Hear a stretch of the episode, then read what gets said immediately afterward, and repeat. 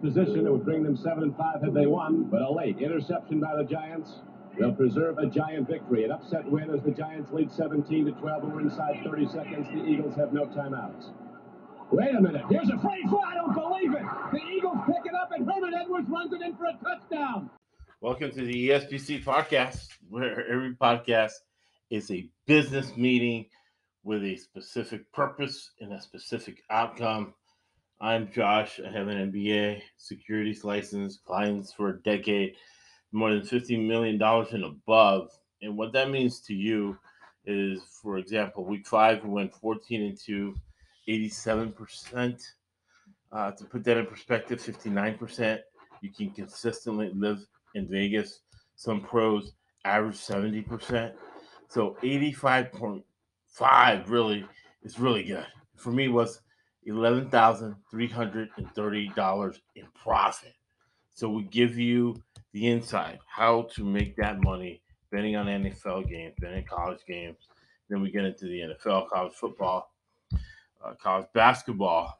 We share the information because we have to, right? It's capitalism, and freedom is not free. If we don't share information as middle class, upper middle class people, uh, probably this country will be in trouble. Uh, I figured out, but we have a lot of fun at the same time.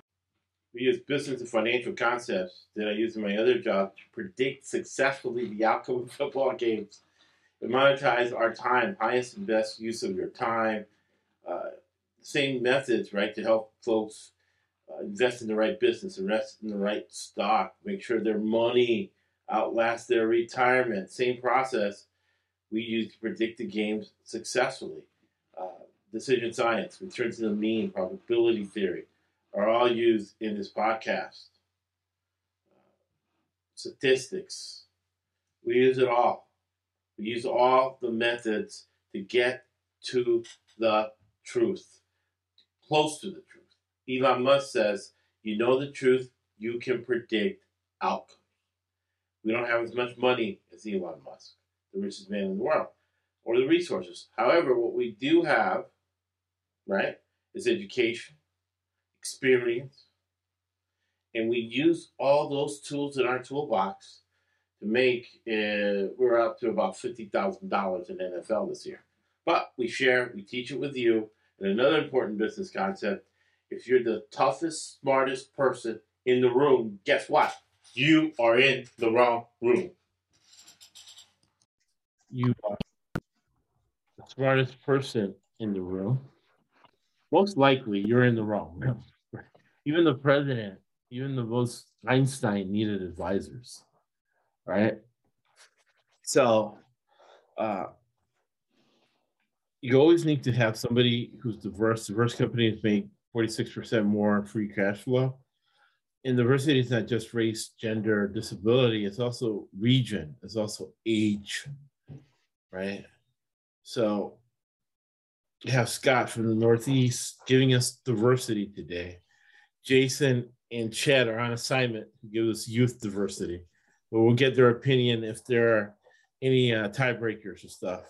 And hopefully we'll get them all back next week. Have to get it all together back next week.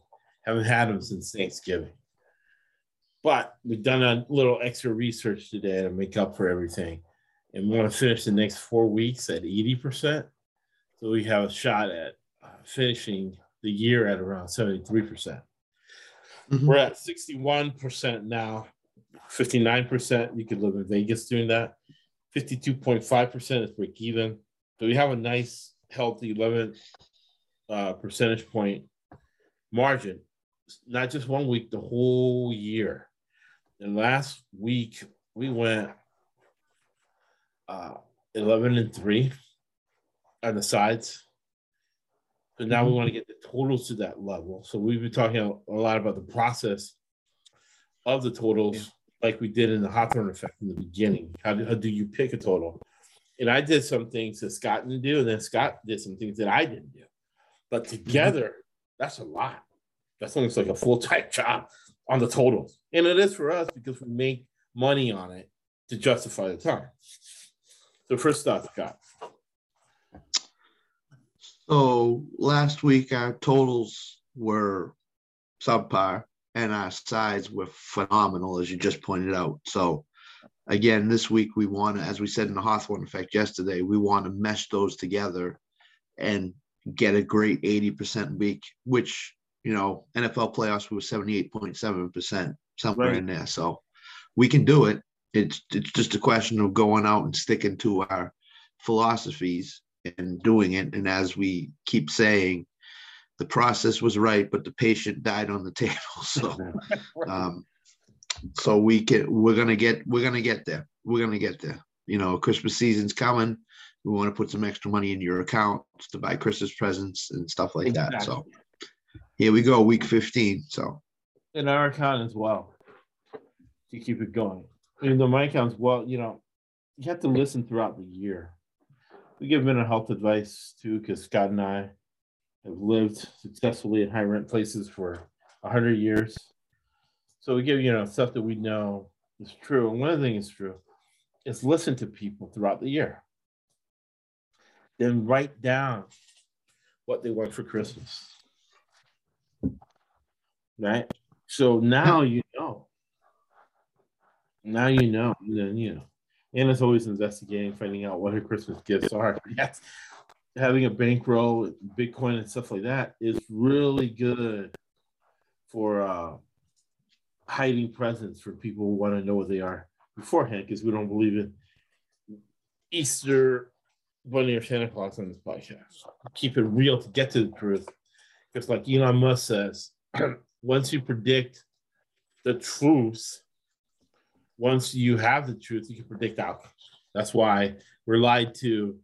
Um, not giving, you know, who's injured or not until game time, uh, because they yeah. want to obf- obf- obfuscate, right? They want to hide the truth from us, so we aren't able to predict outcomes and put money in our pocket. So it's a competition more than anything else. So first game, Pete Carroll at home, and this is a theme where a lot of coaches before division games didn't seem to put out their whole uh, offensive schemes and defensive schemes and then play their players a full rotation of plays. So the guy has thirty plays. He usually plays. Sometimes they, you know, they they play half that to keep him fresh for the division game the next week, right? To keep their yep. best players, core players fresh for the division game the next week because – the division game counts for two. That's how I'm, I'm explaining Seattle's uh, odd play last week against Carolina. They end up losing. Uh, Pete Carroll still, we call it Pete Carroll living in the past. It seems like he was living in the past.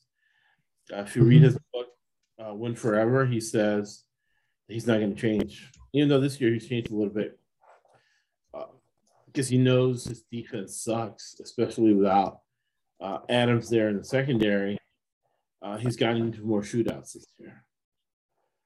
Um, last week, he lost in a shootout to yep. Sam Darnold. Here comes the 49ers with John Jackson or John whatever Johnson has played for twenty years in the league. He's the new – you remember this guy, uh, Scott, Curtin Nymphius in the N B A.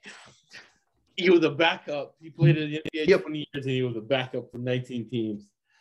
Uh, growing up, too, was Don Strock. Remember Don Strock? He was a backup. I remember Miami. Yep, Miami a and a couple other places. He came up a lot. And then uh, you had Don Strock, and then you had the guy for uh, Pittsburgh, Cliff Stout. Yep. Backup for twenty years, and then he was a backup with other teams for twenty years. That's the guy who's starting for San Francisco. Uh, doesn't matter for San Francisco because they rely on the running game. Shanahan mm-hmm. was the regardless of the front, regardless of the quarterback, he could run it one hundred percent of the time he wants because he has a special sauce for his running game.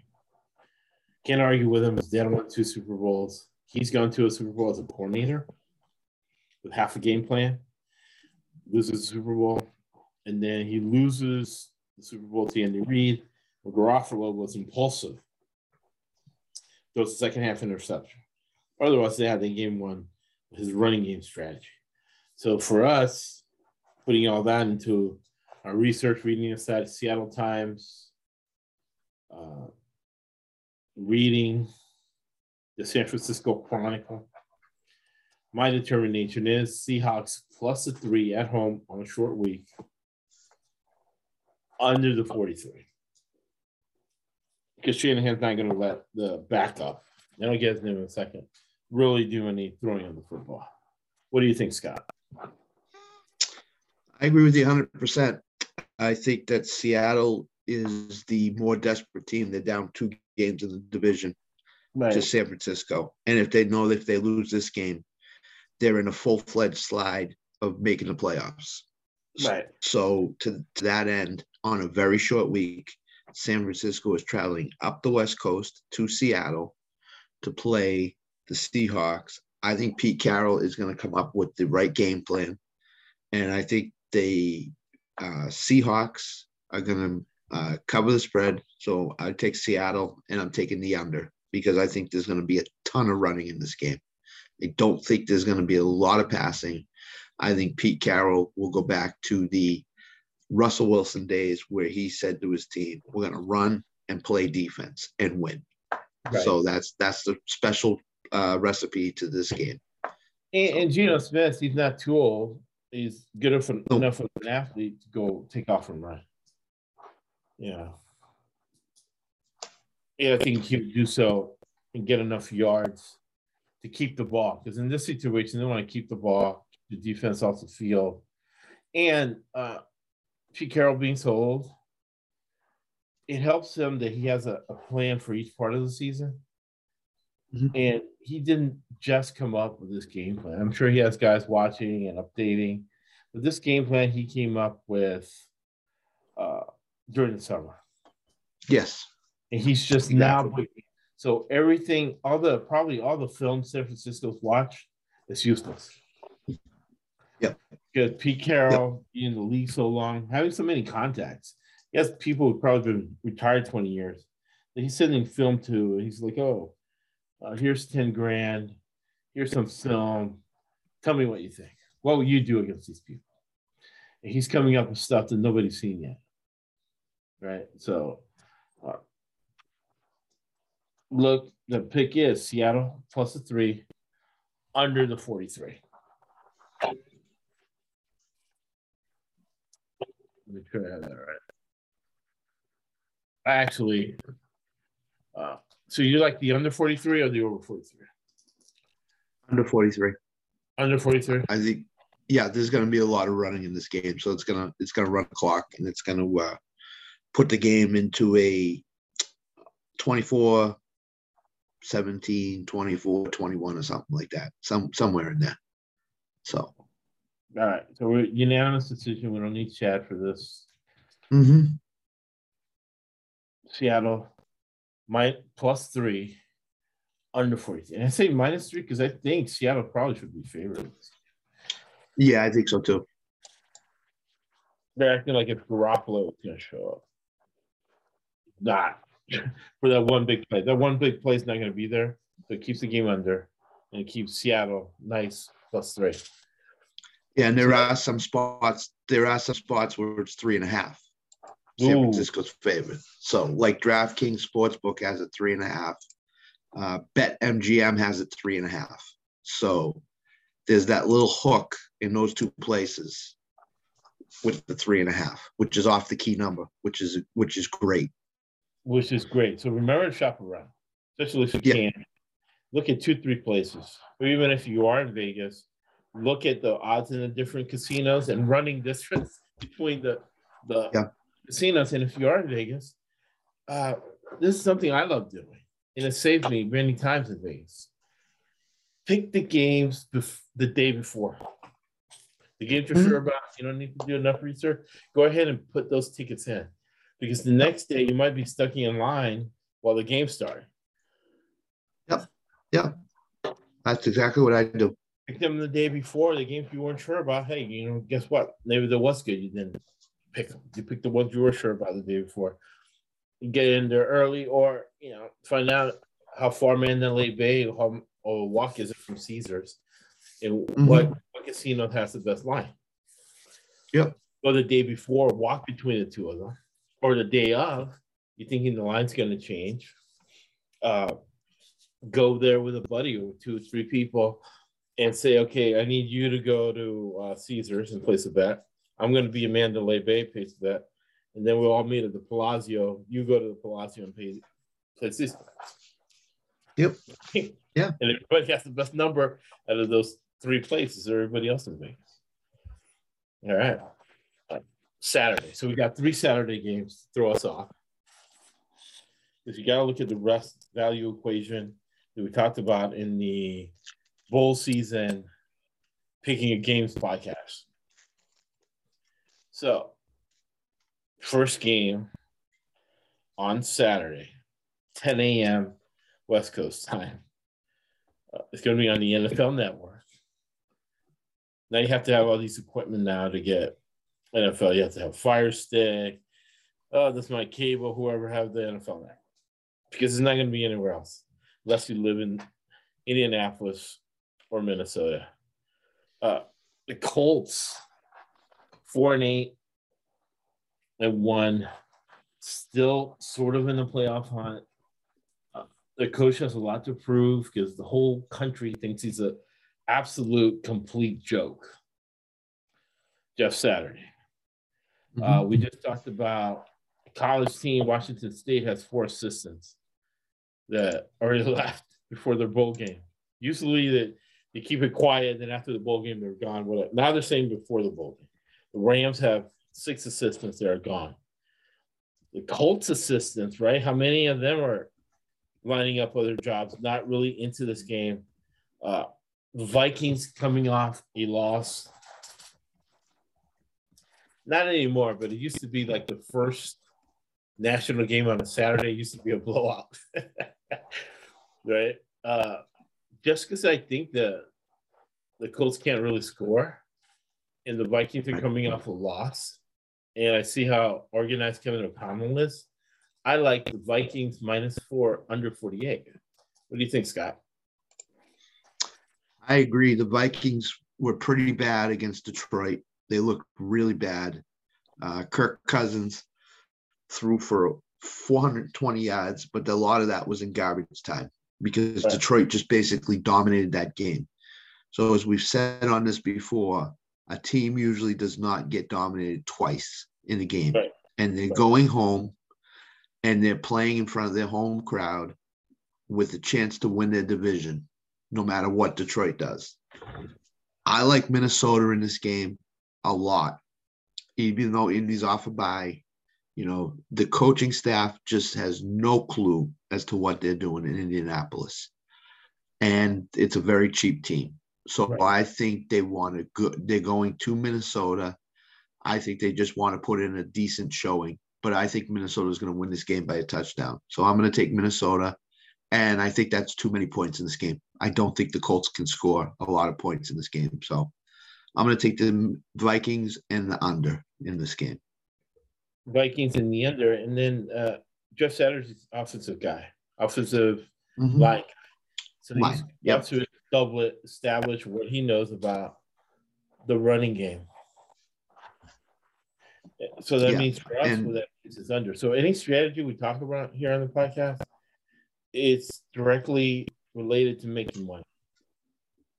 So this is this is strategy that has to do with a point spread. And Scott and I had a, a ticket that's valuable that our wives can go cash. So they can turn convert into cash. That's what the strategy information it's linked to that we talk about. So that's a running game. So for that game, first game off the bat Saturday, always good to start a Saturday with a win. And we're going to give you college games too. close to now. So very powerful Saturday lining up. Minnesota minus four under forty-eight. Uh, gotta check our record on the Ravens because I think we're finally getting a pulse on the Ravens. Uh, bet the Ravens with their dogs and bet against them on the spread when they are favorites, especially over a key number. So you got the Ravens uh, playing the Browns. Uh, analytics teams are ten and sixteen. Remember, analytics is not working football. It does work in baseball. And I know that from a client who has a math degree, PhD from M I T, and a World Series ring.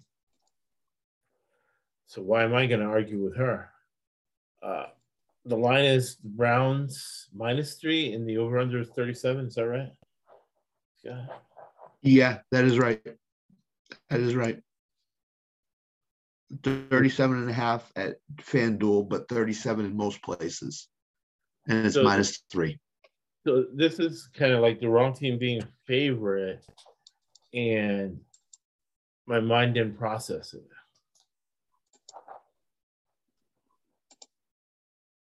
Yep, that's right. So to me, this is also an easy pick.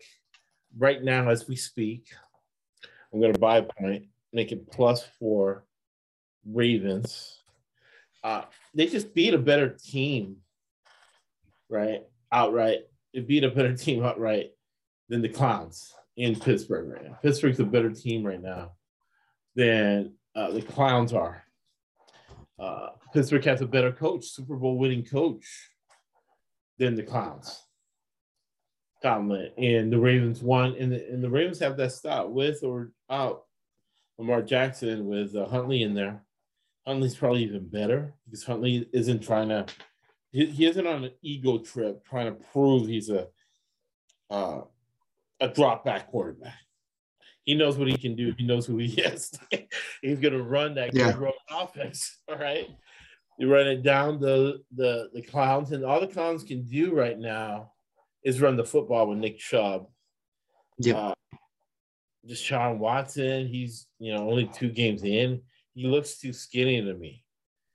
It seems like he hasn't really been lifting. He needs, he needed to lift more before he came in.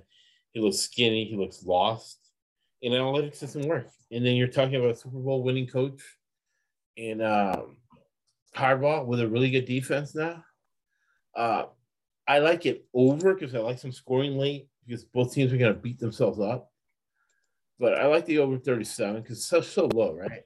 Average score of an N F L game is forty-five, so that's more than a touchdown, less than the average. So I like to go over kind of the way the Jacksonville-Baltimore game over, where they beat each other up, and then in the last end of the fourth quarter, two beat-up teams scored touchdowns on beat-up defenses. So I like this game to go over the thirty-seven, but the Ravens to cover the four points. And for those old school guys, before we knew as much as we know Scott, probably we did this twenty, twenty-five years ago, you kind of doing the zigzag on a national day, right?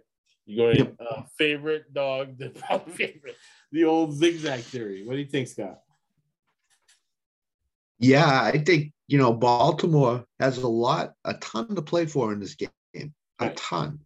Deshaun Watson is completing forty percent of his passes this year or under. Right. So to me, he's not ready to play. He just is not ready to play. Right. Those are complicated passes. Those are, you know, very easy passes. Swing pass. Exactly. Throw throw a short pass to the tight end, throw a short pass right. to the be- running back out of the backfield. Middle too, that I've seen. Yep. And this is this And this is the stuff that I was talking about when everybody's talking about Deshaun Watson coming back. The guy had not played football in over seven hundred days. He's not ready to play football. He does not look like he's an N F L quarterback ready. I think Baltimore is going to blitz the heck out of him. I think Baltimore is going to win this game by a touchdown. And I agree with you. This game is going to go into the forties. I think this is going to be one of those twenty-four sixteen games. Baltimore's right. going to win it. They're going to impose their will on defense, and they're going to impose their will running the football. So I like Baltimore, and I like the over on this. one hundred percent. one hundred percent. Uh, also, the, the other thing I'd like to add was that I was curious because I remember uh, Michael Vick, Michael Vick came back. Yeah. This, you know, the United States, people get it wrong a lot, but in the United States, I would say, right, you have the phrase, you know, a dog is a man's best friend. I would say the United States is a country of animal lovers and dog lovers. And I never felt like the vibe was ever right with Michael Vick coming back. You know, people can make have their opinions, politics, it just wasn't right. And I, when the first game he came back, he was booed the whole game, right? He was booed the whole game by his crowd. He used to, it's different because he used to work there. Yeah. Yeah. It, and they booed him the whole, and it's a team that's losing. So the team that's losing, random people in the stands, the whole crowd booed him the whole game. And all the players on that team that have sisters, you know, close to their mothers or whatever, they don't like Deshaun Watson. And I think he can feel it. So that has to affect your play, you know, because he isn't in, he, he either's going to have to take a W W E approach and just love to be hated, be the, the hated guy from the W W E, right? Or it's going to affect his play. So I think he's in trouble mentally, right? Doesn't matter how much money you have, like the Bible says, doesn't matter how much money you have, if you lose your soul. Yeah. You know what I'm saying? He's in that position where people don't care how much money you have. Uh, and it's good always uh, never to seek anybody else's approval. But when you're in a sport like this and everybody hates you, even people in Cleveland hate you, uh, he's going to have to take that into account, the way he plays. And I'm going to bet against him. He had an analytics team to begin with, so I'm going to bet against him until right. that theory doesn't pan out. And and don't forget, when a guy goes through the off-field issues he went through right. all this off-season, mentally it drains you. Exactly. And, it, and it, it works on your psyche. And that's what you're seeing now when he's on the football field.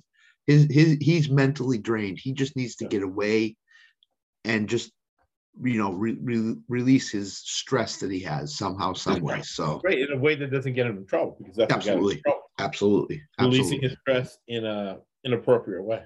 Yeah. Yep. I do it by lifting weights, not by picking games, because picking games, you have to have their mental health. That's why I don't yep. pick plays. I don't be gripping on the last game. I don't care. That each game, equal amounts. Mm-hmm. And at the end of the day, you'll have profit. Right. Slow and steady wins the race. Salesmen think short term. Businessmen and women think long term. Longer term thinking is higher level thinking. All right.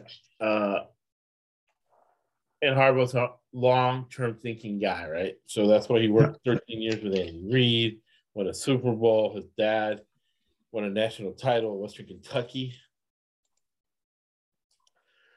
All right. Uh, Dolphins plus eight in a division game, over forty-three against the Bills. What do you think, Scott? That's what I that's what I think, right? The the, the game is Bills minus seven, over one forty-three. What are your thoughts on that game, Scott?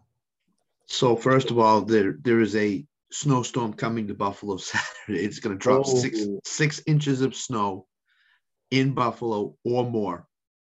We're we're three days out from the game. It's at six inches now. It could go up to a foot before Look, that lake effect. My under forty-three.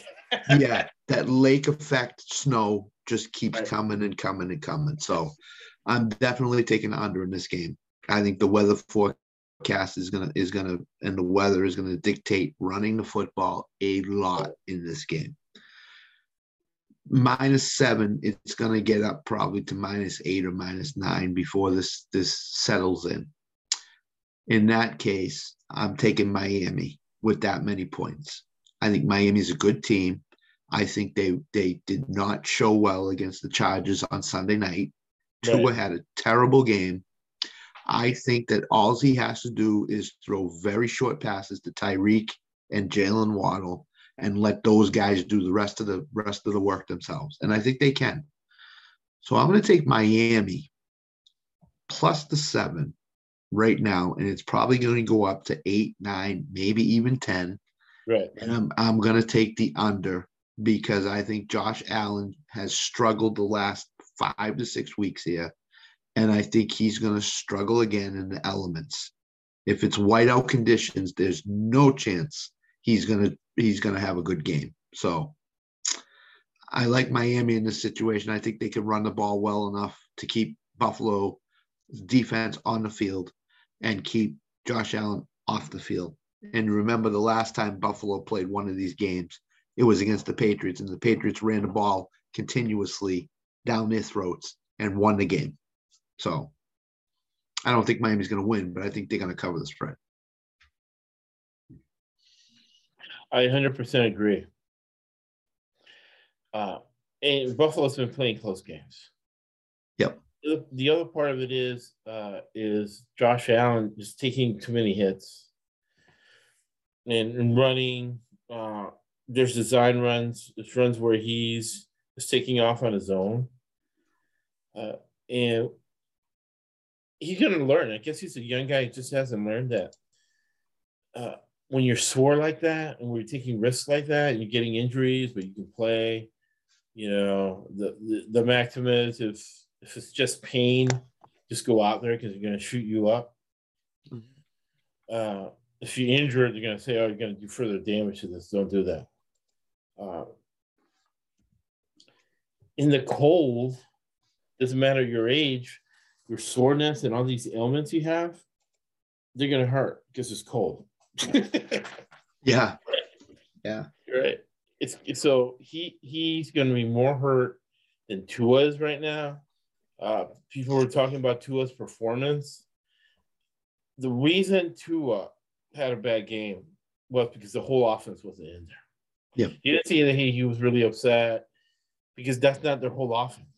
He was like, McDaniels was, listen, we're on the road, non-conf- non-conference game. Uh, we really are in a good position for the playoffs. Mm-hmm. The Buffalo game, for many reasons, counts for two. Absolutely. So we're putting in our whole offensive package for the Bills. Mm-hmm. Not the 49ers. The 49ers have a very, very good defense.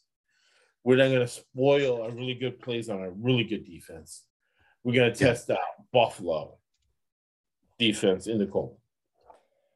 Right, because he's a smart guy. Long-term, you don't get a degree from Harvard unless you're a long-term thinking guy. You're like, okay, my this degree from Harvard in thirty years is going to pay off, blah, blah, blah. Right. So he's thinking a lot. That's the way he thinks, thinking strategically, long-term. So, so how do we make money off of that? We make money by picking the Dolphins. I'm buying the point plus eight, under forty-three. Right. That's how we're using that bit of, yeah. little bit of information, specifically and directly. And don't forget, last time they played, it was in Miami. It was clear. It was sunny. It right. was warm. And the final score was twenty to seventeen. That's under forty-three. thirty-four. This time you're coming up. You're coming up to Buffalo, New York. Snowstorm, cold, wind.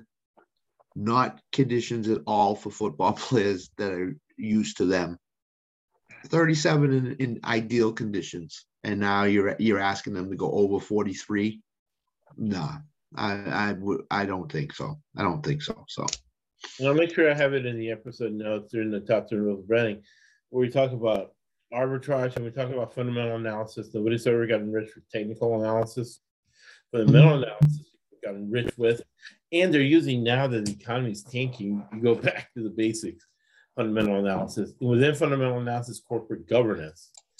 And what do you think of the match between Josh Boyer, former Belichick guy, been a defensive coordinator multiple years, against Ken Dorsey, who I think this is his first year as an offensive coordinator for the Bills. I like Josh Boyer in this situation. That's why I like the under in Miami. I do. I do too. I do too. I think Ken Dorsey is not going to be outmatched, I, but I think he's going to be outcoached in this game. Right. So, uh, you know, he just has to be steady Freddie and win the game. Yep. Before asking him to cover a key number, and you're right, all those Buffalo Bill fans, you know, drive over to the, you know, in the Catskills or drive over to Foxwoods, drive over to Maine, New Hampshire, wherever the floor clicks open, and blindly bet the Buffalo Bills get that line over a key number for us as we go the other way. Yep. All right. All right. So that takes care. That's probably the last game, right? So that takes Absolutely. care of Saturday. Yep. Yep. And then we go to the early games on Sunday, Red Zone, with a cold alcoholic beverage going on. Two games on the T V, one game on the radio. Taking notes so we hit eighty percent for the rest of the year. Yeah. Uh, I like the Steelers on the money line. Overreaction to Carolina last week. Uh, he's still a young quarterback, Sam Darnold, going against the Steelers. Defensive ball club. They put it on the defense. Put it on the defense. Uh, I like the Steelers on the money line, minus thirty, one forty-three on the money line. And uh, Pittsburgh wants this game to be under. Wants, wants it, wants, wants this to be an under game. Steve Wilks wants it to be under game. Two defensive, I mean, not to be racist, and I'm not being racist. I'm just doing it as a scientist, right? Yeah. And results. But when they are African-American coaches, and they're both defensive coaches, I'm like ninety percent towards the under. When it used to be Herm Lewis against uh, Lovie Smith or whatever, those games go under, right? Because they like to, the, those particular coaches like to put it on the defense. So I like Steve Wilks and Tomlin, again, corporate governance here, keeping this game under. I'd like the Steelers to win on a money line. Uh, coaching mismatch here. Tomlin's won a Super Bowl. He wants to win games with his rookie quarterback. Steve Wilks has not, even though he's been in the league a long time. What do you think, uh, Scott? So when I took a look at this this Carolina team, and I watched some of the video on the Seattle game um, last Sunday, Carolina scored thirty points and didn't have any offensive momentum or tempo in that game at all. They just didn't didn't pass the ball well. They didn't right. run the ball exceedingly well. They just were seemed to be kind of lucky that they won the game. Had right. no mindset. So I love the under in this game. I know it's thirty-seven and a half, but I love the under because I think Pittsburgh wants to keep this a thirteen to ten, seventeen to thirteen type of game. I'm going to pick the Steelers in this game. I'm going to take the Steelers, and uh, I'm going to stick it on the money line. I'm not going to stick it on the points. I, I don't have a feel either way. Right. I just think Pittsburgh, Pittsburgh's got some nice momentum now. Their defense is playing really well. Mike Tomlin has his team where he wants them. Doesn't matter whether Pickett or Trubisky's the quarterback. I think they're going to run the heck out of the ball I, and with success.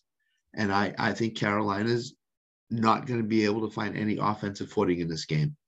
And I think Pat Fryermuth is going to have a huge game this game. I don't think Carolina can cover him on defense. So I like Pittsburgh on the money line. I'm with you there. And I'm definitely loving the under in this game.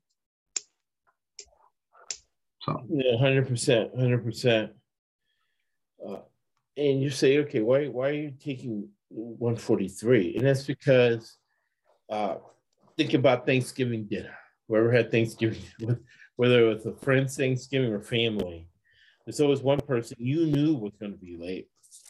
You know they were going to show up because their family, they always show up, but you knew they were going to be late.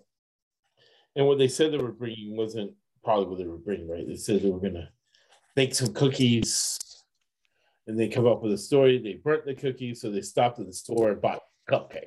They brought something, They ended up bringing cupcakes, but it wasn't the cookies they said they were going to make, and they weren't on time. They were late. So that type of family member, that's what our loser teams are. Teams that are fraud. Teams that are winning with smoke and mirrors. Teams that are just flat out bad. Uh, you get it, you get them in a situation, right? Because situational intelligence is real intelligence, right? The cops aren't involved. They should have gone in and shot the guy instead of uh, followed protocol. So individual events, how you react to them, it's real, real intelligence.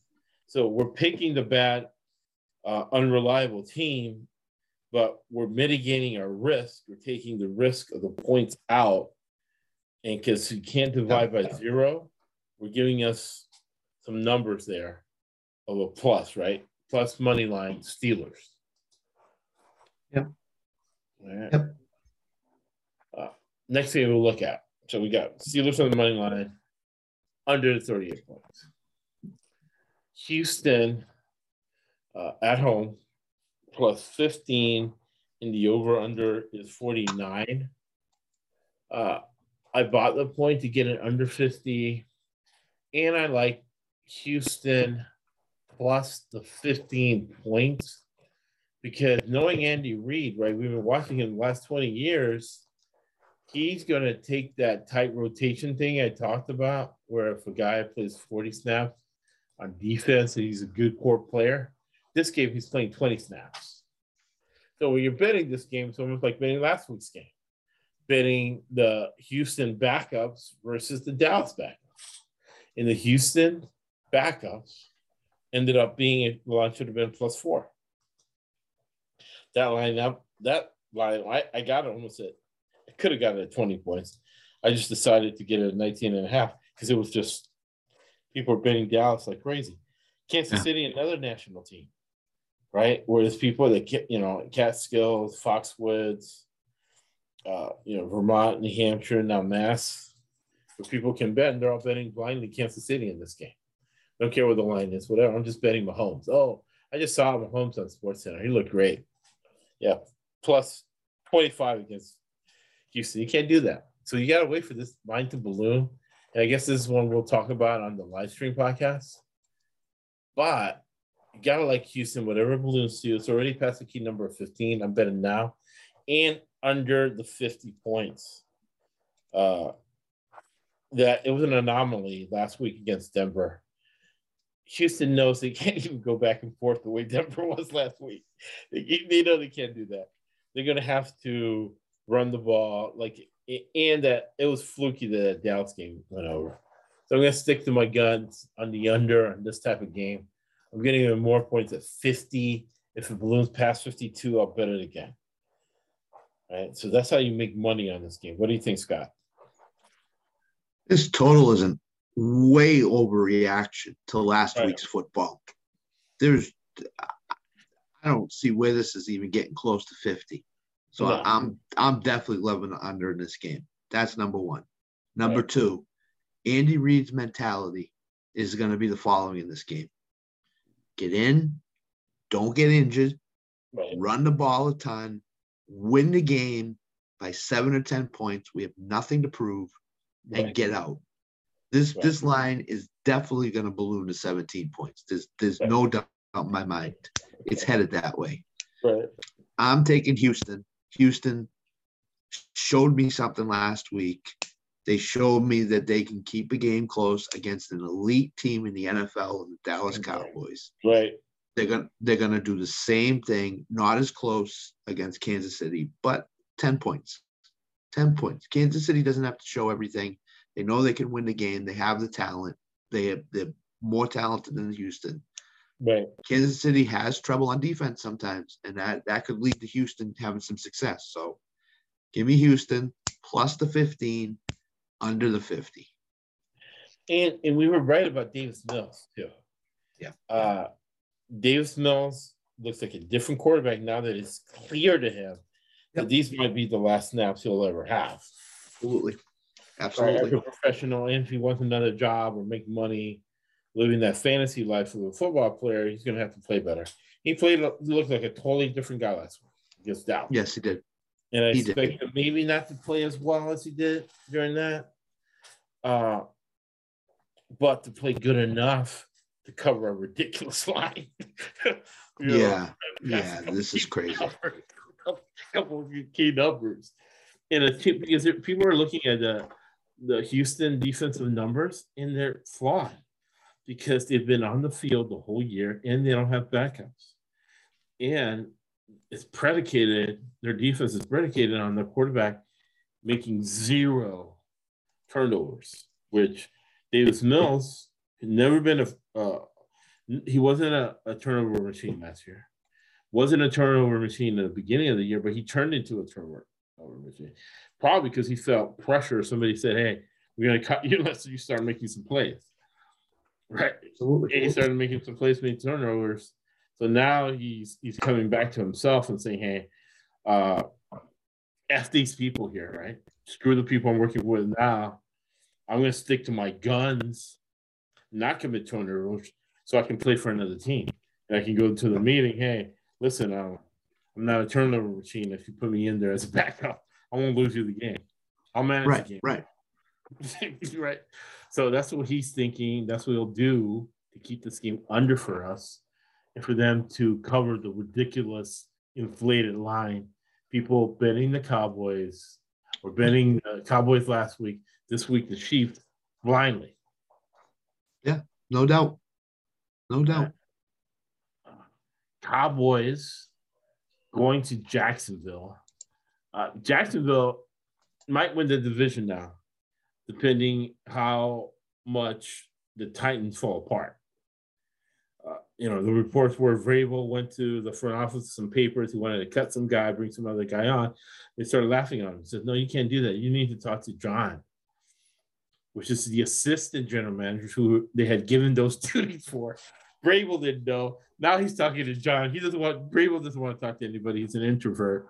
So it's chaos there, right? You know, uh, both you guys bring your, your, your, your books, your place, because one of you guys are being cut. We don't know which, which, which is. We have to sort it out in the office with John, the new guy, who's the new guy, and Vrabel, because the other guy got fired. So it's chaos right now, right? Nobody knows where they're coming and going. The assistants are they now getting offered by colleges? Hey, we're gonna pay you more money. Come here to Arkansas. Then Vrabel's paying you those cheapos. The Adams family. Uh, we don't, you know, come with, come work for that. So it's chaos with the Titans. So I'm going to stick to my guns as far as that's concerned. Uh, but Cowboys going to Jacksonville. Going to check the weather, but it's going to be hot in Jacksonville. So I like Jacksonville in the second half line, but I like the Cowboys to get a comfortable lead early, cover the five points. So I'm going to go three sides of the bet. So two out of three, sixty-six percent, fifty-two point five percent is break even. So making money on this game, I like the Cowboys minus two hundred. Uh, minus the five points, but I do like Jacksonville in the second half, and I like the under forty-seven because this is Arkansas football. This is what Arkansas used to do when they had a really good, you know, had a bad opponent they knew they could beat. They're going to run the ball to death. These guys don't change. So you're going to Can run I interrupt? The ball to death. Go ahead. Yes, absolutely. Sunday's weather, Jacksonville, Florida, fifty-four degrees high. Hmm. forty-eight percent humidity. Oof. Not that's, bad. That's the weather. No, not bad at all. Not bad at all. Dallas going to break with that weather. Right. Dallas got to break. So I'm going to X the second half line. Thank you for yep. that. You are. Now. Still I would, forty-seven. I like Dallas minus five. I was headed right there with you on the second half line until I looked at the weather. So, um, Yeah, I, I think Dallas got their scale last week, so I, I think that Jacksonville steps up in class here big time to the Dallas Cowboys. And and I think that Dallas can win this game by a touchdown. Right. I, I, think, I think that they have everything that you could ask for in a team. They have a good running game. They have, you know, quarterback does not turn the ball over a ton, that that runs that offense very well. And they have a defense that that can play really ferocious defense at times. They didn't last week, but they usually can. So I like Dallas minus the five.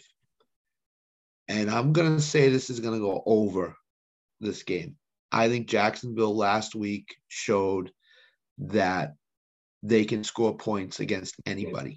I, I know Tennessee is not a great defense, but I think Trevor Lawrence is playing really good quarterback right now. And I think he's he's hitting his receivers where they need the ball. And I think that the Evan Ingram breakout game last week won't continue to that extent, but I think they can get him involved. So I'm going to take Dallas. I'm right with you and take the Dallas Cowboys, but I'm going to go the over in this game. All right. So we'll have Chad break that tie. Mm-hmm. We'll do it on the live stream. I'll have it out on the uh, – I'm going to get the pic from him. I'll, I'll post it on Twitter and on the website. They'll let you post on YouTube too. So on YouTube, I'll post uh, what the tiebreakers are. But Scott likes the over. I like the under forty-seven. Uh, but we both like Dallas, minus the five points. Yeah. Yeah. How about them boys, the Cowboys? Minus five. And then we'll have a tiebreaker for the total. The Saints going against the Atlanta Falcons. Scott's been educating us on how bad Marcus Mariota is. And man, the old he Marcus Mariota did God. the old uh, who did that? Uh, what's his face? Used to be Antonio Brown. Yep. Where they told him to leave, he leaves the whole stadium. Nobody knows where Mariota is. He's M I A. Hopefully, somebody needs to check in on him, man. So, yes, they do. Nobody does. I'm going to do it. Because I think it might be one of those things that might fall on us where anybody can do it. Scott can do it for me. I can do it for Scott. We live in different parts of the country. We can do it for anybody. It's called a welfare check, right? Home yep. Alone. Yep. Home Alone, they did a welfare check, and cops messed it up. They didn't know where, where the kid was. But you can send somebody to somebody else's house, and you can send the cops, and the cops have to go. Nationwide mm-hmm. law, doesn't matter what state you're in. No matter the laws are different, nationwide. If you think somebody's in danger and you have their address, you can call the police and have them go there and just make sure that the person's fine. Yep. I want to make sure that somebody's gone to Marcus Mariota's house. He's okay, because nobody's been able to talk to him since he Arthur. This is what published reports, Atlanta Journal-Constitution, says that he went into Arthur Smith's office. Arthur Smith told him he wasn't a starter. He looked down, he walks up, and he leaves, and nobody's heard from him again. It, like so he next day at practice he was no call, no show. So has anybody contacted this guy just to make sure he's okay? Because Scott's been seeing how bad of a quarterback he is. I'm like, how bad can he be since he won a Heisman Trophy? He's been in the league nine years. He can make one play. Yeah. And for two straight games, he could not make one play. So now we bring in the rookie in for what? To make one play. Yeah. When they gave yeah. the style they're playing, they're playing the wishbone. Uh, the wishbones, right? Really, it was the original, the uh, air raid. Air raid's really the wishbone in the air. Yep. Where everybody plays an R P O and you read the defense independently, right? It used to be the fullback read the defense, the offensive line read the defense. There weren't any receivers. There was one split head. Yeah. His job was to block. And then you run it, right? And it's wishbone is how fast can you get to the corner, right? So there's nobody faster than Cordell Patterson. That's right. Go to the corner, get a little bit of a block, he's gone. So that's their whole offense. But you can't do that one hundred percent of the plays. You got sixty-six plays you're working with. You're running it forty-one times. Out of those nineteen times, you need your quarterback to make exactly one big play. I mean, Mariota cannot do that. So they're bringing in Redder from Cincinnati, and that's what's his job in Cincinnati. Finkel, right? That's why he's at Wisconsin, because all he wants to do is run it. He, in Wisconsin, he's going to run it fifty times. Out of sixty-six plays, he's going to run it fifty, fifty-five times. He just wants his quarterback, which used to be Desmond Ridder in Cincinnati, to make one play. That's all you have to do. Make one play because they're stacking the box. Everybody's in there in the box. Yep. Yeah. So you're going to have to make the one play. So that's what he's there for. My prediction is that he will make that one play only because – and Arthur Smith's a coordinator, and he was so good at being a coordinator in Tennessee, they made him into a head coach. So every good offensive coordinator does two things, and Arthur Smith does this. The plays you have in the first half are decoys, are setting up plays for the second half. So that's why Atlanta's second half line is always a good bet. Number two with Arthur Smith is that you have plays, you have series of plays, and you have whole packages for the quarterback. He has, being the good defensive offensive coordinator he is, a very detailed plays, series of plays, and packages for the backup. Like Sean Payton had for Tyson Hill. And his package was so good for Tyson Hill. Yeah, I'm going to mix it with my starters package. So it's going to be a brand new whole package for Desmond Ridder that he's been working on all year. I think he can execute it well in his first game. Uh, the Saints in a division game don't know what's coming. They're kind of hurt. Uh, they're the kind of team that once they start falling out of contention, they start falling apart. Because I don't know the kind of hold Dennis Allen has. And it's like the vice president, right? Nobody respects the vice president or the substitute teacher. Mm-hmm. This Dennis Allen's really the substitute teacher.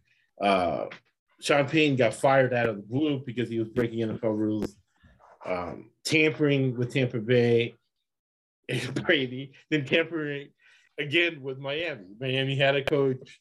Uh, Tampa Bay had a quarterback, and he did a lot of tampering, so he gets fired. And suddenly Dennis Allen's the coach, and Pete Carmichael was never called a play in his life. There's a reason Sean Payton, now I know why Sean Payton didn't let Carmichael call any plays for fourteen years. This guy was with Payton for fourteen years, never let him call any plays. Now he's calling all the plays, and the Saints are what? Three and nine, four and whatever. Four and nine, yeah. Yeah. So for that, many yeah. other reasons, give me the Atlanta Falcons plus the three. Plus the four points. That's what I got yep. him at. Passing key yep. number and over forty-three points. Says you got two depleted defenses, and they got to be able to get into the twenties. Both these teams coming off bad performances where they have to do better. What do you think, Scott? I one hundred percent agree with you. Uh, there's no tape on Desmond Ridder, first of all. So New right. Orleans has nothing to go on except college stuff. Right. Number two, I think Desmond Ridder is going to have a nice connection with Drake London, and that's right. who he needs to have a connection with because Drake London is the alpha male in that receiving corps. And number right. three, no, I don't think New Orleans is going to be able to stop Cordell Patterson on Sunday. So I think Cordell Patterson is going to have a nice game. I think he's going to lead the Falcons. I think the Falcons are in a much better position coming into this game. Right. Both teams off a bye. Desmond Ridder doesn't have to throw for three hundred fifty yards for them to win the game. All he has to do is uh, not turn the ball over and make that one play. And he'll, I agree with you, he'll do it. So the Falcons getting the points. They, the wrong team is favored in this game, in my opinion. So give me Atlanta. Yep. Give me Atlanta plus the four and over the forty-three, because I think both teams will, will score.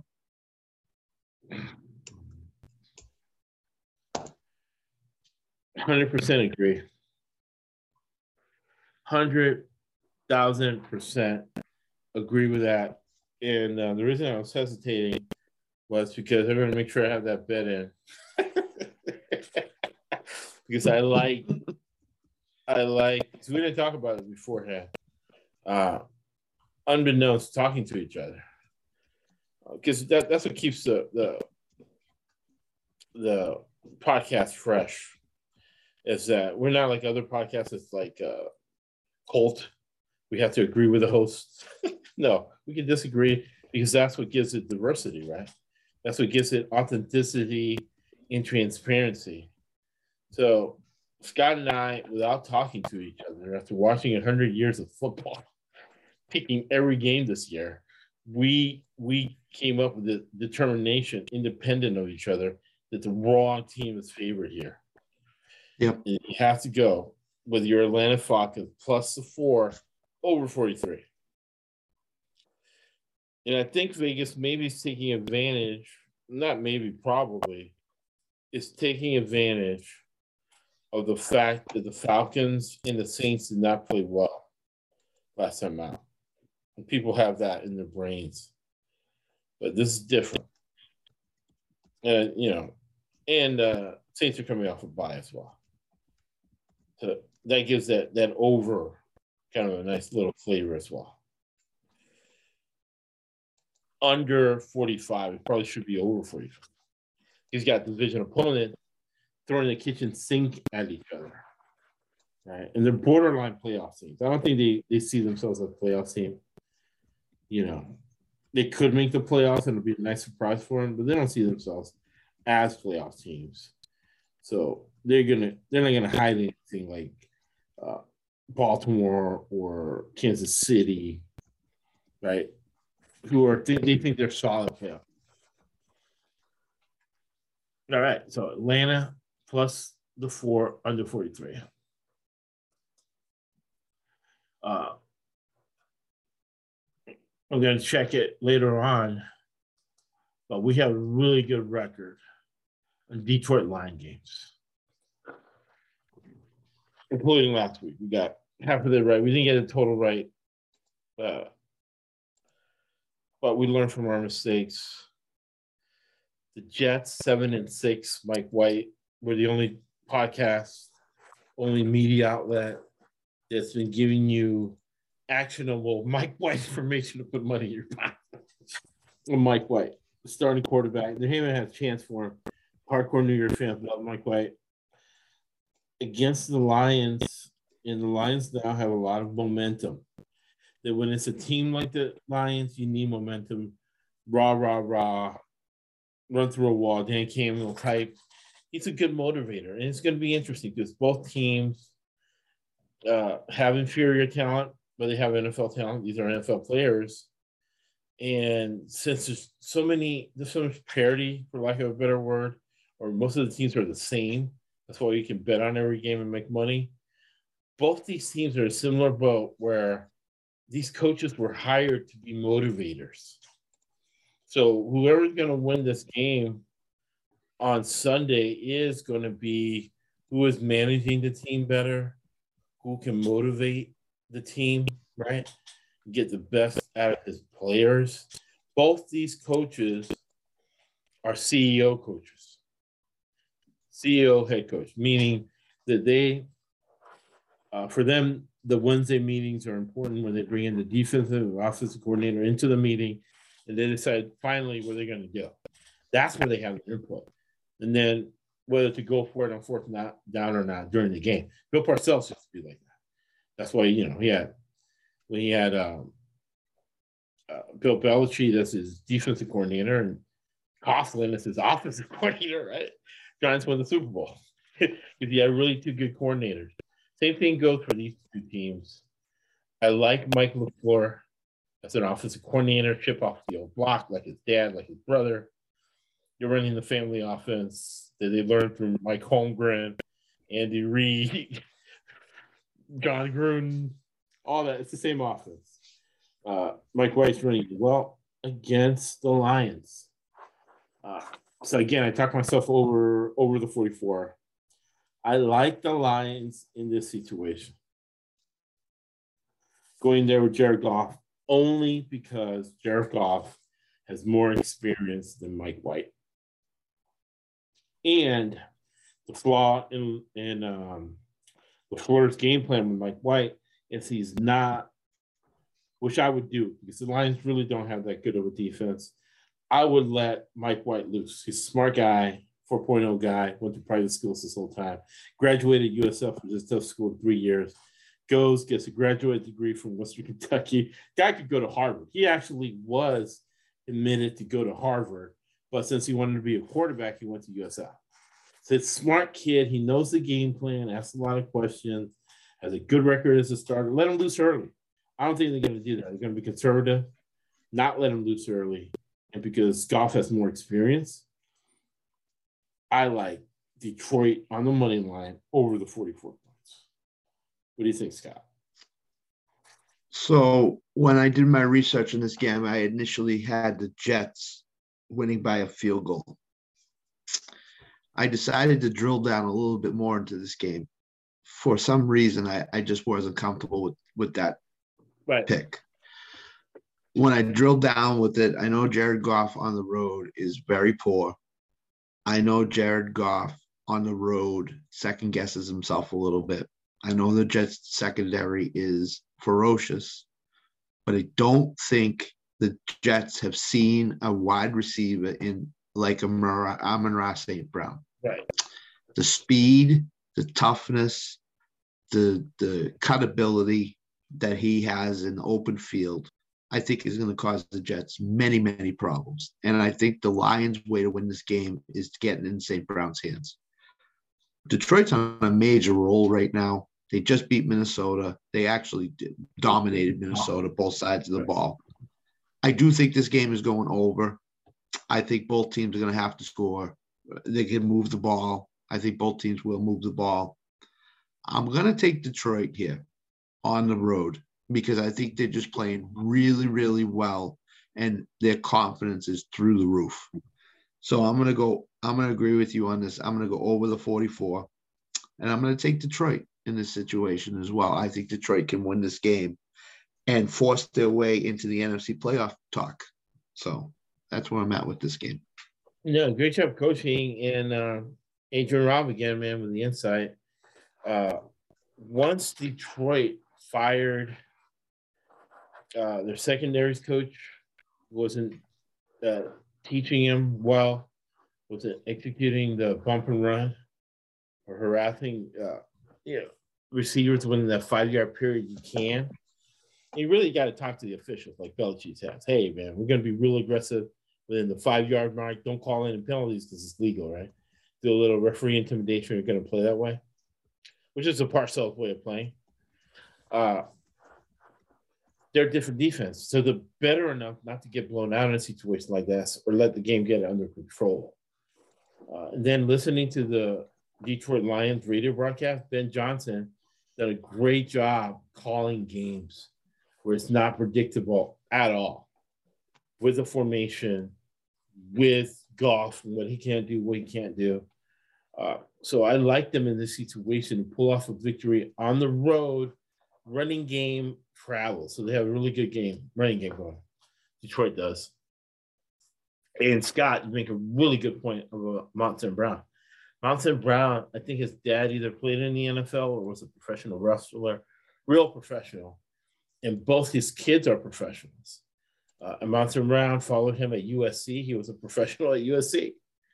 Right? He's coached by, so he's a really good professional that gives a nuance in this game, because it's going to be an oddball game in New York. He's a big city guy, already played in L A. He knows how to make different crazy adjustments. So I like Amon-Ra Saint Brown. I like Ben Johnson, the office coordinator. I like Jared Goff.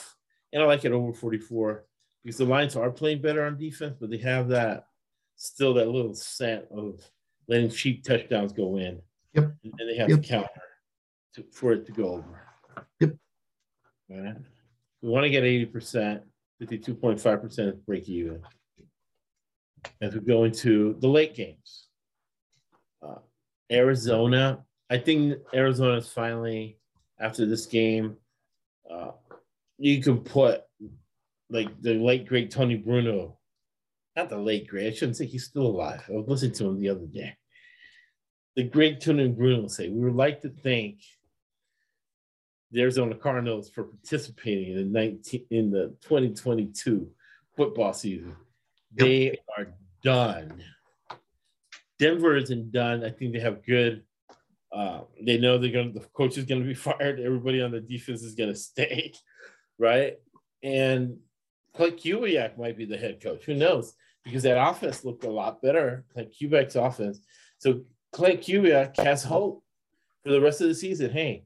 these guys perform well, I may even be, keep my job. I might even be the head football coach of this place. So I like Denver to have a really good offensive game plan. That old Arizona defense have been playing well, but now they're old. So guys want to preserve their bodies to get on another team or stay on this team. Then I get it out of the way. Uh, Denver has the highest winning percentage in N F L history, the city of Denver, in altitude. So a team that's out of the playoffs in altitude, they are going to be very, very tired the second half. It's going to be the opposite of this Detroit Jets game where both coaches are motivators and are going to have this team motivated to play. Arizona has Kingsbury, who can't motivate anyone. I don't think he can even motivate himself. He looks like a dead guy walking. He looks like he hasn't slept. He looks low energy, right? He looked very low energy. The way Trump yeah, called did. Sleepy Joe, Sleepy Joe Biden, Sleepy Clint Kingsbury. And his mentor died this week, right? Died of a heart attack. Yep. Kingsbury could be the type that says, hey, I'm taking my money and I don't want to die of a heart attack like my mentor, Mike Leach, did. I'm I'm done with coaching. I, I'm rich. See you later. Right? Call it a day. So give me the Broncos on the money line. Broncos money line, can't take the points with them. And I like the under thirty-six. Very, very good defense. We got lit up last week by uh, Mahomes.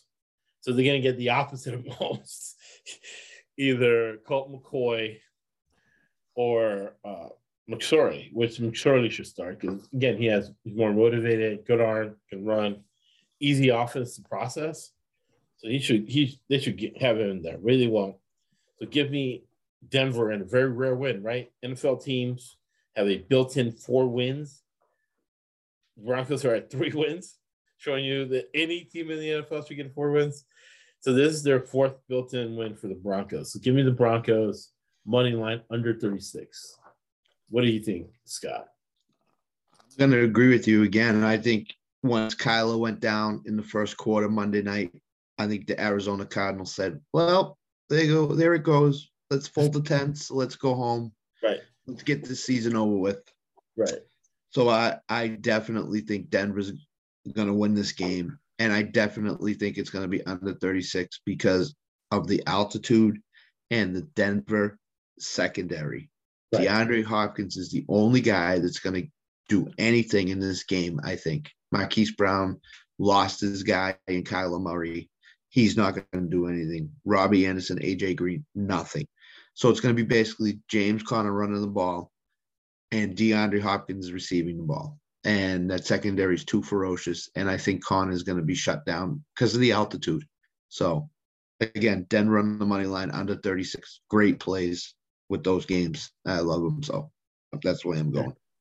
And you can't take the points with Denver because we, what we talked about, loser teams. Yep.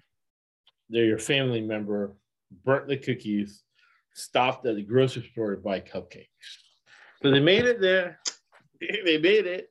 Yep. It wasn't that time and they didn't have the cookies. So that means they're not going to cover the points. So, you know, if you bet ten minutes over under on the family member, you lost because you took the point. You took the plus ten, right? They're good under ten minutes and they came in an hour late. So Denver money line. And money line that I got, which was I was very happy with, was minus one forty-two. And Vegas, Vegas is really acknowledging how bad Denver is because usually on a game like that, it would be minus one ninety, minus two hundred. Right. Yeah. So you're our New England Patriots expert. We don't let you bet on New England because you know, you're from New England. Even though it's not really your team, it's your team of your childhood, right? They made yes. you. They made you.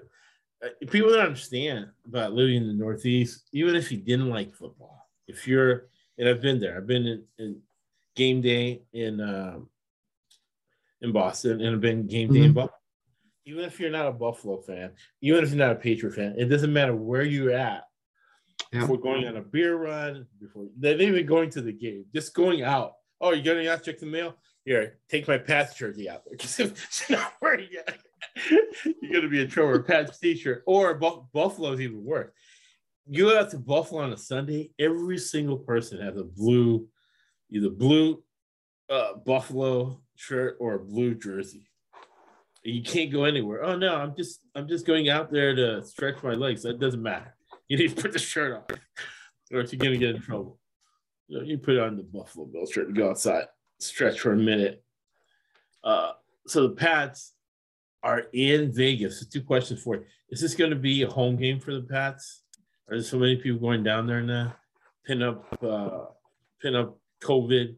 You're gonna have a lot of fights. Could be a home game for the Pats. And coaching this match, uh, Pats need this game. Uh, McDaniels owes his career to him. McDaniels' mm-hmm. father with Belichick, so this game means more to them. As mafia-esque as they act, I could, I, I, I could definitely imagine Bill uh, thinking that McDaniels owes him this game. You might not see the Raiders' best foot forward here. What do you think, Scott?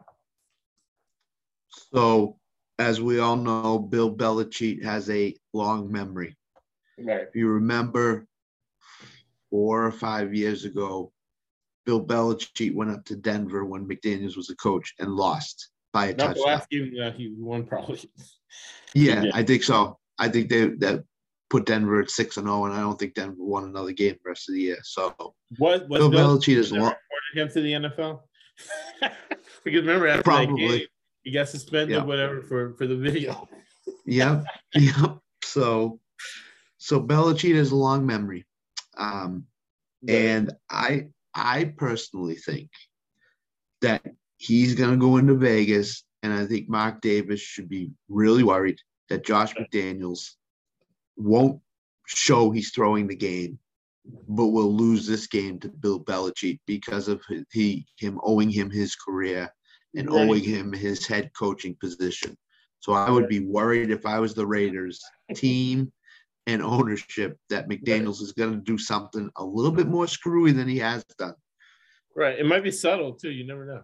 Yep. So to that extent, I am taking the Patriots um, on the money line. I'm not going to, I'm not going to do anything else. Right. And I'm going to take what? What's the over-under? forty-five, the average score of an N F L game. The Raiders' defense is just so bad. I'm going to take the slight over on this game. No. I I think this is going to be kind of like a twenty-seven twenty-one type of game. But I think the Patriots are going to win because I don't think the Raiders can stop the running game. And the Patriots' defense is just good enough to shut down the Raiders, one part of the Raiders' offense. So yeah, that's where I think this game's going. And one of the reasons I think it's going to be under because he might lay it on thick. It might be twenty-seven or nothing. It could be. Could be. It's it, it could be any way. This game could go any way possible because of the coaching dynamic in this game. Right. So I'm going to take the Patriots, and I'm going to take the uh, the slight over in this game. And it could be something as simple as McDaniel uh, getting on the uh, I forgot what app it's called, Secret App or Signal App, Signal App used by Elon Musk where nobody can hack. Yep. McDaniel sending a message to Patricia on Signal. Hey, the same signals we used in uh, New England are the same signals we're using now for the first time here with us. So yeah. The Patriots might know the signals better than dumbass uh, Derek Carr. And remember, remember, you know, this is not non-scientific. The U S Integrity, I'll put the, the thing, it says eight percent of the plays are rigged. Right? And our goal is, is uh, seventy-three percent, actually factoring that in, right? But if we yeah. can predict some yeah. of the time that eight percent, or we've been watching football one hundred years and we can feel, hey, this is that eight percent of plays that are rigged, that we know are rigged. Yeah. Yep. Yeah. You know, so yeah. very, and, you, and, you're, and you're saying, oh, how can this happen? Well, there's too much money involved. Oh, definitely. Definitely. twenty million dollars buyout. I can, I can see Belichick calling him and saying, hey, Josh, you know that twenty million dollars buyout? Wonder if I would have taken Sean McVay to be the offensive assistant first versus you. Right. right. I know McVay's dad too. I know uh, Daddy McVay. You know. Right. And, and here's And here's the, here's the other thing with this, is if the Patriots are in a position to make the playoffs, the right. N F L's not not going to have them not make the playoffs. They're, no. their, they're their marquee. They're their marquee franchise. So something strange is going to happen in this game somewhere, some way, because the Patriots should win this game, and the N F L knows it, and everybody knows it. So right. and they're in the playoff. They're in the seed right now. You know, in the pregame, we talked about the owner's meeting, where what's his face yep. got married. Kraft got married before the meeting, probably for the meeting. Yep. And I guarantee they were asking, all right, raise your hand who wants to play for travel costs. Kraft, I got my own plane. Jerry Jones, oh, we have our own plane. Yep. Right? You know, and I was thinking about it today uh, from a sports betting perspective. And, and we talk about satellites. That's how they know about the eight percent of the movements. Yep. They can they can they know exactly how much money there is in fentanyl, how much money there is in cocaine, to the penny, right? Because of satellites and people's movement, historical movements, right? Yep. And they know how much money is underground sports betting. Uh, California has fifty million people. New York has thirty million people. Florida has thirty-five million. With seven million people, Massachusetts, it's the top five state for sports betting. And I don't even think this, they've opened up a legal book yet. Or there might be one legal book. And people have been going to New Hampshire and this and that. But New Jersey is not number one. Vegas, number two. And Massachusetts in the top five for sport, just for sports betting. And we're talking about a trillion dollar market, right? So that means that people in Massachusetts are betting, betting at least one hundred fifty million dollars to two hundred million dollars every week. Yeah. Yep. That's sports betting, right?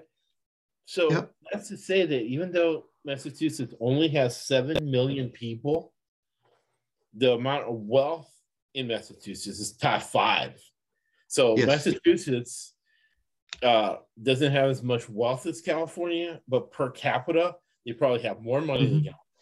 And in actual dollars, they're not too far behind California. Right, right. What's, right. What I mean, look at the tax structure. Money for the N F L. Because the N F L gets yeah. the title. And then the ratings. The ratings are through the roof in the whole New England area. Absolutely. Absolutely. No doubt. So. And it's the opposite for the Raiders. The Raiders are broke. Per capita income in Vegas is very, very low. They, mm-hmm. they need tourism. So they need, Absolute, a lot. Yeah. So they need to make the Pats fans have a good experience, give them a win. So what? They come back. Come back for the N C double A tournament, whatever. So for that and many other reasons, we like the Pats on the money line. And Chad's going to break mm-hmm. the the the, uh, the the tie over, over yeah, under. Yeah, the tie on the total.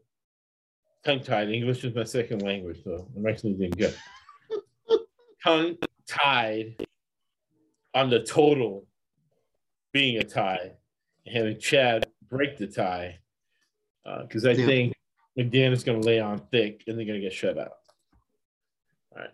Another two family-owned teams from the old A F L. Bum Adams. Remember Bum Phillips and then Bud Adams.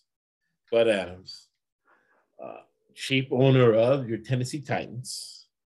Vrabel going up with papers to the office to cut a guy. And they're like, oh, you don't have the authority to cut anybody.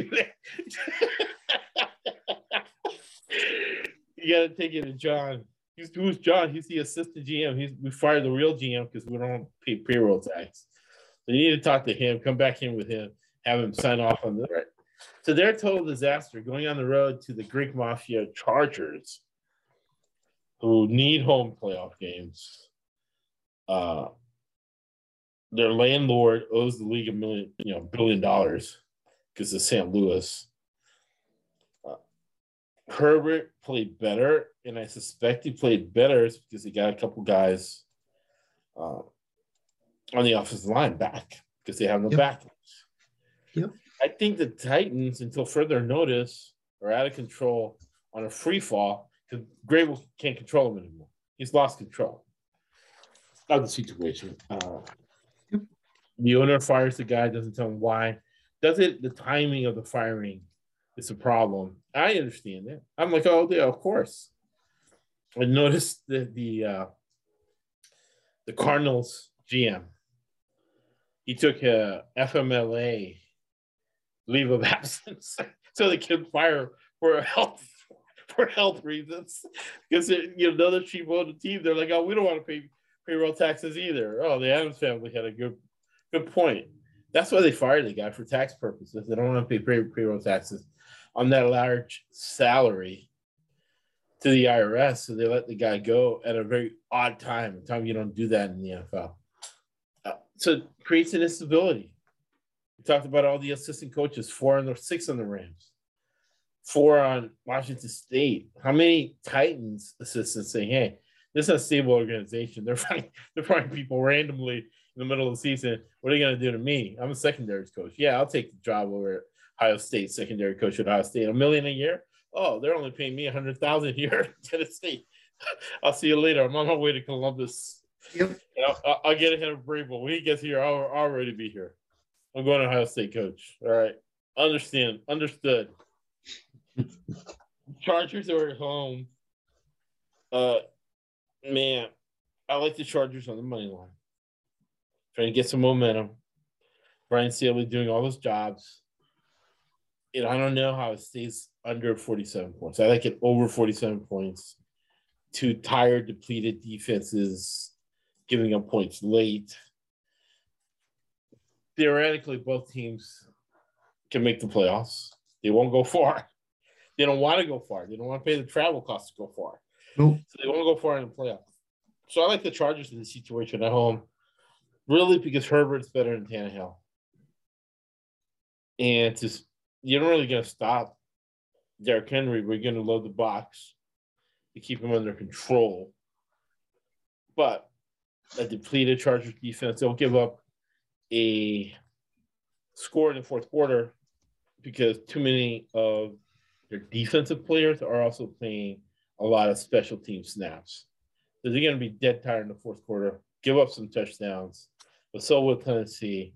And the Chargers will end up winning this game. A lot of ref calls on their side. Because refs don't want to help a small market like Tennessee. Rams are in a big market and want to get those television ratings up. So the refs got the memo.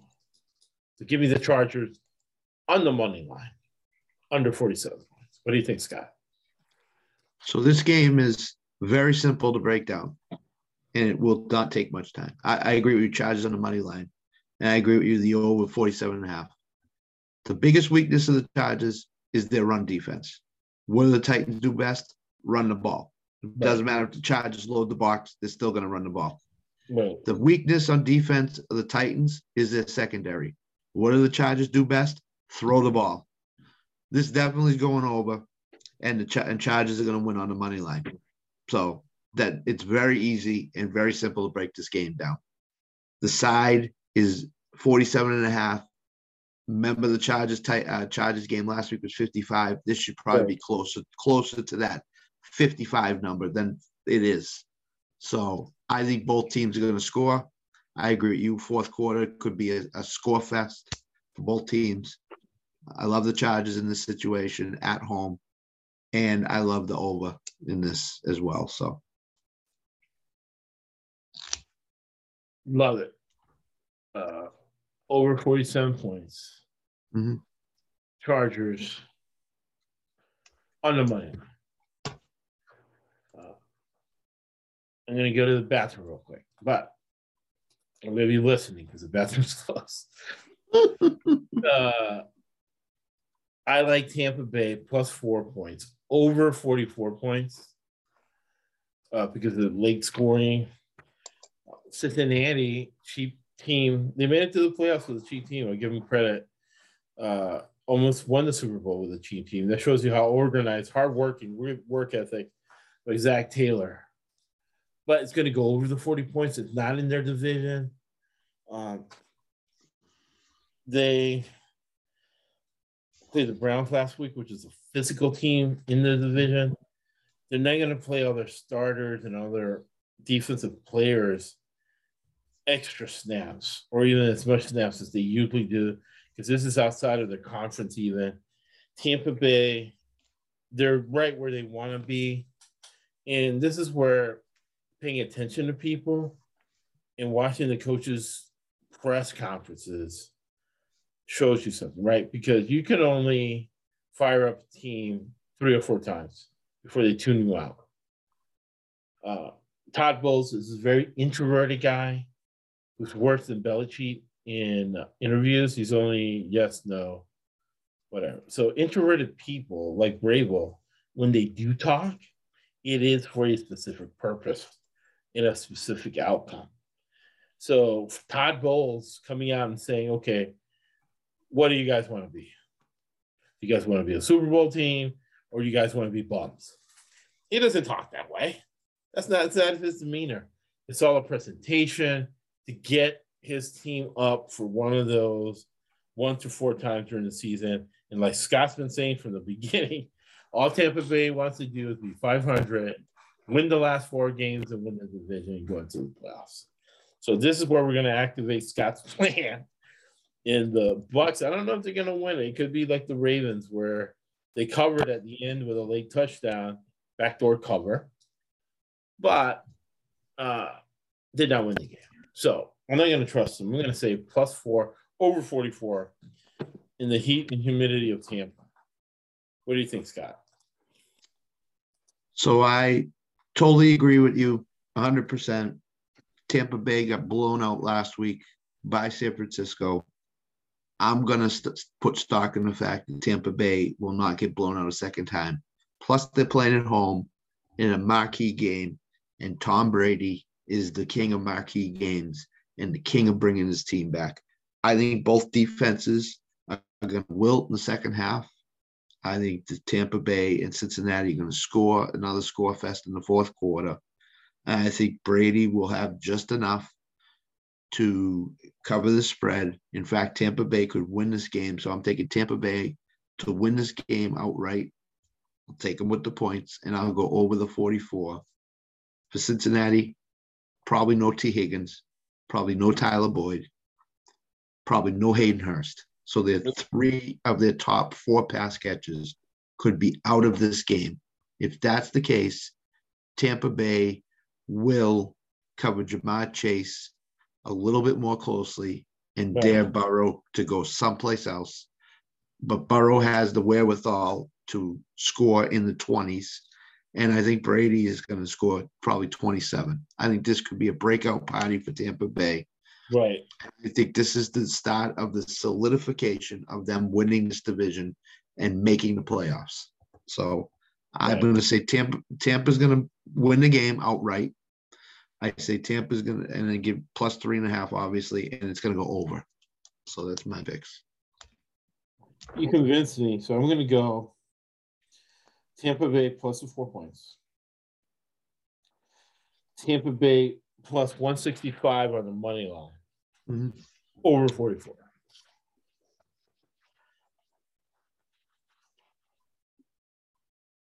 And Tampa like, Bay second half line. Yeah. Yep. I, I think Cincinnati's going to wilt in the second half. So let's get four wins out of this one game here. Yep. Yep.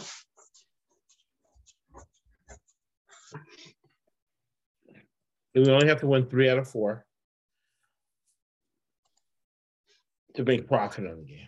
If we go two and two, if we enjoyed watching the game and we don't have a heart attack, like Mike Leach or the reporter at the World Cup, right? Yeah. We break even, we laugh because we enjoyed watching the game. Oh, that was fun watching Brady and Joe Burrow and Chase. That was fun. Broke even, didn't lose any money. Win three out of four, you made money, right? Yep. All right. Tampa Bay second half line. Because Todd Bowles is a Super Bowl winning coach. Great defensive coordinator. That's why he's a head coach. Now you have people missing Cincinnati, which is a cheap team to begin with, with a cheapo, bad offensive line. So that shows you what good of a job that kid is doing, Zach Taylor's doing. Uh, with uh, So it's, it's going to be good weather in Tampa Bay, sixty-one, low forty-five. it's gonna be good. The humidity is gonna be up there though. Like you notice, it's still gonna yep. be hot. Yep. But I think uh, Cincinnati is gonna be playing tight rotations anyways to get tired conventionally in the second half, much less being in uh, Tampa. Right. So I like this week, man. We mitigate the totals from last week. Uh, Chad break a couple ties, get up there to eighty percent. So the last two games is going to be Monday night, using a Game of Thrones reference. The Lord Commanders are at home, coming off a bye. Uh, the owner selling the team, trying to avoid going to jail. Basically, Congress said he lied to Congress, which is a crime. Don't know whether he's got money, so we don't know whether he's going to be prosecuted for that crime or not. Scott and I would have been. Uh, I like it over forty-one. This is the second time they're playing each other. They're going to figure something out.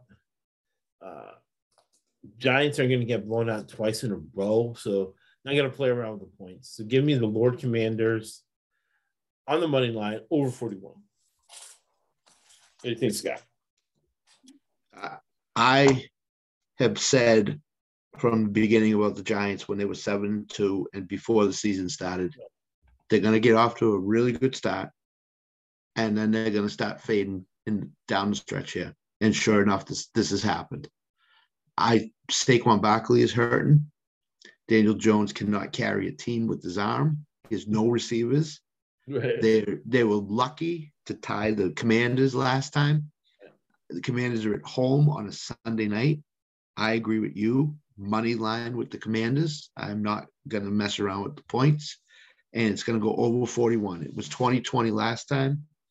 So it's going to be – the Commanders are going to score more than twenty this time, and the Giants are going to be right around that area. So Commanders and the over, forty-one. Yeah, I love it. And we have a lot of structural advantages picking games this week. Mm-hmm. We're going to take advantage of it. So the Lord Commanders on the money line, over forty-one points. Man, you're going to see some fan calls on Sunday. You're talking about a Sunday night in a major city like Washington, D C against a bad yep. team like the Giants. And that's the thing. Refs love to make bad calls and shady calls when it's a bad team involved. Mm-hmm. A bad team always, historically bad team, always gets the short end of the stick when it comes to refs calls in these types of situations. The Lord Commander on the money line, over forty-one. And then the last game, I want to talk about a team that's done. The Rams are done. Mm. You got no players, no coaches. Six coaches already got jobs in college. Not even N F L college. That's why a lot of people are like, oh, McVay has said that he's gone. He's told people internally he's gone. Because you would think some of these coaches would hold out for N F L jobs. They're not. They're going back to college. College is paying well. But usually there'll be a guy who just likes the N F L lifestyle as an assistant coach better than college lifestyle. It'll hold out. But no, all six of them are gone to college. So how much are their minds going to be in on this? Do the Packers still have a chance? I think the Packers still have a chance. They do. They do. Because they want to make the playoffs. There's some teams that don't want to make the playoffs because they don't pay the travel costs. And then we're going into a recession, and there's loans out on the team. So they don't want to pay travel. The Green Bay is owned by the city. So they're saying, okay, the poor kids, what we're going to do is we're going to bus them to Milwaukee, and we're going to use the rest of the money for travel costs so the Packers can go off the road, right? Oh, like that money Brett Favre got that was supposed to go to uh, Welker, and they, and they got him yep. for Brett Favre to, to build an arena so his girls could play volleyball. So that's the way Green Bay rolls. So at home, minus five. I like him under the forty points because the Rams really haven't scored more than ten points all year. There have been some wild games, this and that. Baker Mayfield. Baker Mayfield that's, has no... Uh, receivers to throw to. The only reason he beat the Raiders were because the Raiders have the worst secondary in the history of football. Yep. Yep. So against those guys, fine, they threw it all game long and got a lucky score there at the end. But the Raiders, um, really, I literally think that myself, Scott, Jason, and, and Chad can go out there and play better than the Raiders secondary.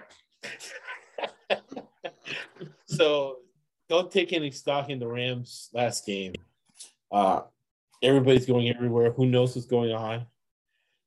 Darnold is depressed because he hired Kanye West, mentally ill person, to handle all his money. Now, guess what? All his money's gone. I can predict that. So he's not playing the rest of the year. He's not going to play for free. Why am I playing for free? How did I destroy? He's got to go do the postmortem we do in the offseason, you know, George DeBarro. He's going to ask himself, how did I destroy my life? Or I'm playing football for free because I hired Kanye West as my agent, a guy who's really mentally ill. That is all to say is that no defense is showing up. So give me Green Bay twenty-seven three on Monday Night Football. The government wants everybody to fall asleep, go to work on Tuesday. Then you're going to put America to bed early with the Packers winning twenty-seven three against the Rams. Depleted, no players, no coaches, the Rams going to Green Bay. And it's going to be cold, too. The guys that are there are going to be like, when is this game going to be over? What do you think, Scott? We, it's going to be seventeen degrees at kickoff. Oh, number one. Number two, we've mm-hmm. talked about on this po- on this show before, podcast before. There's going to be some nice business decisions being made by the oh, Rams. Yeah. Totally. Totally. Let's let's run the ball on all downs. Let's get this game over with. We don't care if we win or lose. Right. Let's get back to warm, warm L A. Right. I love Green Bay in this situation. Aaron Rodgers knows this situation over and over again. Monday Night Football, cold as heck, right, in Green Bay at home. Rams don't want any part of this right. game at all. Yeah. Green Bay is going to win. I agree with you, twenty-seven to three, twenty-seven to six, something like that. It's going to be an easy game from start to finish for Green Bay, as easy as they can get it. And Aaron Rodgers is, is going to still be playing because Green Bay's still alive for the playoffs. So, and they could even be in better, better shape after this game. So there's really no analyzation to make of this game, except no. the Rams are making business decisions and want to get back on the plane and get home to L A. So Green so Bay minus five on under forty. Yeah, number two rule of betting is always do your research. But yep. situational intelligence, a higher level intelligence. So that tells us in this situation, don't overthink it. Yep, no analysis, absolutely. Paralysis by analysis. Uh, don't absolutely. overthink this. It's Green Bay minus a number under for a lot of reasons. For a lot of reasons. No doubt. No doubt. So we learn from our mistakes, and we want to stay consistent. Usually when we have a week left, last week really wasn't too bad, because really we should be at forty percent. For the year, we're at sixty-one percent. It's been so crazy, so chaotic, so different this year. We should be at forty percent, but we're at sixty-one percent. Last week, we were nine and four on the side, sixty-two percent, sixty-two point nine percent. fourteen and twelve for the week, fifty-three point eight percent profit. So any week you have profit, you should be happy regardless. Right? You, you don't even have to throw in the entertainment value. But with the entertainment value, we're really happy. This week, historically, means we're going to kick up another notch. It's going to be eighty percent.